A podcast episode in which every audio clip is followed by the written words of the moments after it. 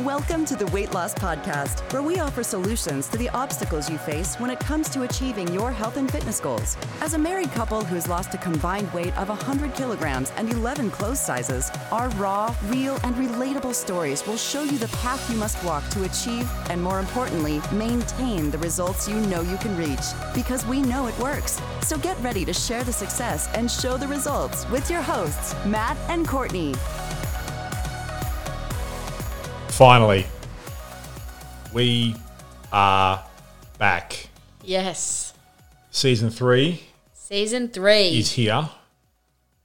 yes. A deep dive into self sabotage. This is the Weight Loss Podcast, the number one health and fitness podcast in the world, In our eyes. as voted by me, Matt, and my wife, Courtney, Yes.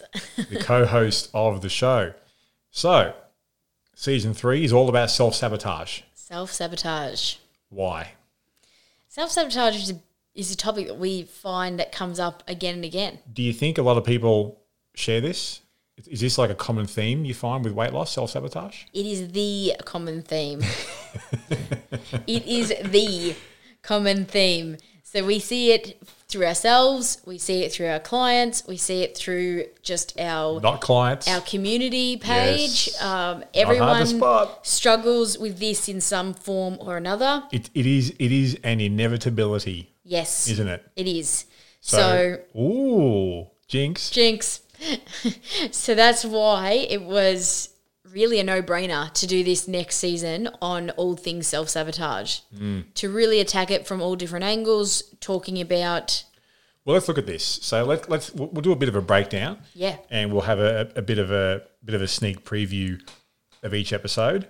So one episode that we've done is about what you say versus what you mean, because how often is it that the the language that you use, you might be saying one thing, but what you actually are meaning yeah, could be completely different.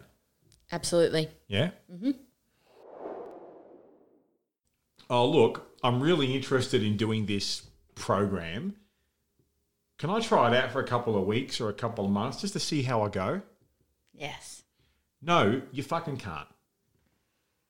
Translates to, "Oh, I don't really want to commit. I want to try. And Again, if it doesn't work out, I'll give myself a bit of an exit plan out the back door here. yeah.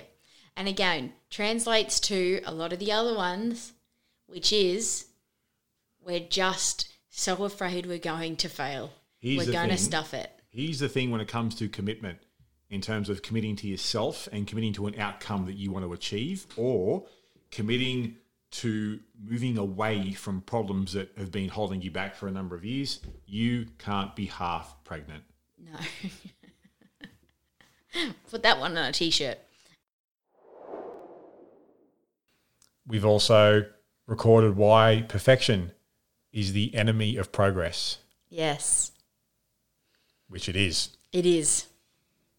The all or nothing approach. The all or nothing approach. No one is perfect. You know, I want to make no mistakes through this. That's Not going to happen. Not cool. You think if it was actually about getting things right 100% of the time, sorry, Oh, 100%. of the time, this podcast wouldn't exist because Courtney and I are big fat failures Yeah, because we have fucked up everything. yeah, But, and that leads into the next tip, we have used our mistakes to make us better. yes. I am only too happy to say I firmly believe, if not know, we are the fucking best at what we do, hands down. But We've gotten to this stage because we've fucked things up and we've learned. yes, And the way I process it in my mind is you fuck something up, you learn from it, you apply what you're learning, and you then improve. yes. That's how you get good. This whole this whole process is just a series of failures that you move forward from Yes, in it. yes. We've spoken about the cost of success Yes, and what that means to those that not a lot of people aren't prepared to do what needs to be done Yes, to get the result they're looking for here deep down. And that's it's self sabotage, isn't it? it is. I think for me as well, the biggest sacrifice when it came to when you're talking about food and the real sacrifice is that you just can't eat the shit that you were. I'm glad you mentioned that because that, that's where the, the, the word sacrifice comes in. So for me, we're talking alcohol, chocolate, pizza, hamburgers, ice cream, hot chips, uh, the, the crispy chips, packet chips, Oh, yeah. twisties, Yeah. uh, that sort like of the, thing. the Smith's chips. and Miss the chips, M's, yeah. yeah, Yep. crisps, things like Potato that. chips. Yep. Yeah, basically sacrificing what to me was normal. Yeah. And I was very what similar. To me, it was normal to have a bucket, what looked like and felt like a bucket of ice cream with chocolate ice magic, the chocolate topping, every single night Yeah. after dinner. Yeah. I literally had ha- ha- had binges where I ate a, a, a liter of ice cream. We spoke about why there's no finish line. Yes. Yes. There is no finish line. as in why this is actually a long term process. And it, it, it does speak about why short term programs, diets, etc., they're doomed to fail. And why uh, the correct um, goal setting is essential. Yep. So a lot of my, I mean, I've I've had this situation come up several times over my years and years and years of doing this, and it it, it ranges from I can remember times where I've I've had plateaus or I've gone backwards because I felt like I deserved something Ah, the sense of entitlement. because I I worked so hard to get that I deserve this. hmm That's dangerous, isn't it? And that can be dangerous and very toxic and very easy to allow to continue on. It's it's not something that often I found for myself. It wasn't something so present in my face that I was able to pick it up quickly. Can I ask you a question? Yeah. Do you think there is part of a diet mentality there in terms of, hey, I'm working hard so I can treat myself with this junk? Oh yeah, yeah, yeah. And there was definitely a time there where I remember cutting too much out, where I was then once I got to a certain milestone, I did then make the mistake of treating myself. So I cut too much out and was looking at it too much like a diet. We hit on why there are or the 10 ways to know that you're lying to yourself. Yeah, that was a fun list. may have been one of the most negative podcasts we've ever recorded, Yeah, but it is necessary because, quite honestly, when it comes to this, a lot of people are lying to themselves. yeah. And I think that a lot of people, including ourselves, Matt, we've been in a delusional state in the past Mm-hmm. where you don't, you can't always recognize your own bullshit. So having someone else point it out to you is often quite helpful. Yeah, so yeah, that, you know, I'm glad you mentioned that. That that episode really is like we're gonna. We sat down and pretty much told you all the ways we know you're bullshitting to yourself. Yes. Only thinking short term.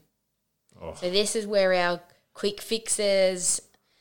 You're good at losing it, but shit at keeping it off Yes. comes into play. Yeah, so this is this is often where you may find yourself in the trap of setting the finish line Yeah. not too far down the track. And oh, well, once I get there, I can just go back to normal. Yeah, well, sometimes it's not even a plan. Sometimes people don't even think about what's going to happen afterwards. They just all they all they're fixated on is that quick fix. We spoke about the easy way versus the right way. Yes. These are two very, very different things. And so often, when you stop looking for the easy way, you will find the right way. Yeah. You know, the funny thing is, after a while, the right way becomes the easy way because it becomes normal, Yes. doesn't it? You're rewriting habits. You are. That's where we see it with with clients that we work with when they're clearly looking for the easy way to do this, which is not the right way, and they won't embrace all those three things. So you've got to really look at yourself and, and have the the honest discussion. Am I undertaking a process that has been proven to work, which then ties into the oh, I don't want to have to invest. I want to do this my way, mate. Your way fucking sucks. That's why you're fat. That's why you're unhealthy. That's why you're miserable. Your way is shit. Okay, so you can just clip that part of the podcast and you should really just listen to that on repeat. And we also did a Q and A. Yes, we did. So we took some questions that um, great members of our community on Facebook um, posted Yep. and tried to go through them as best we could. this one here where where she mentions you know like oh, i can't be looking good or achieving that sounds like self-worth Yeah, doesn't it yeah.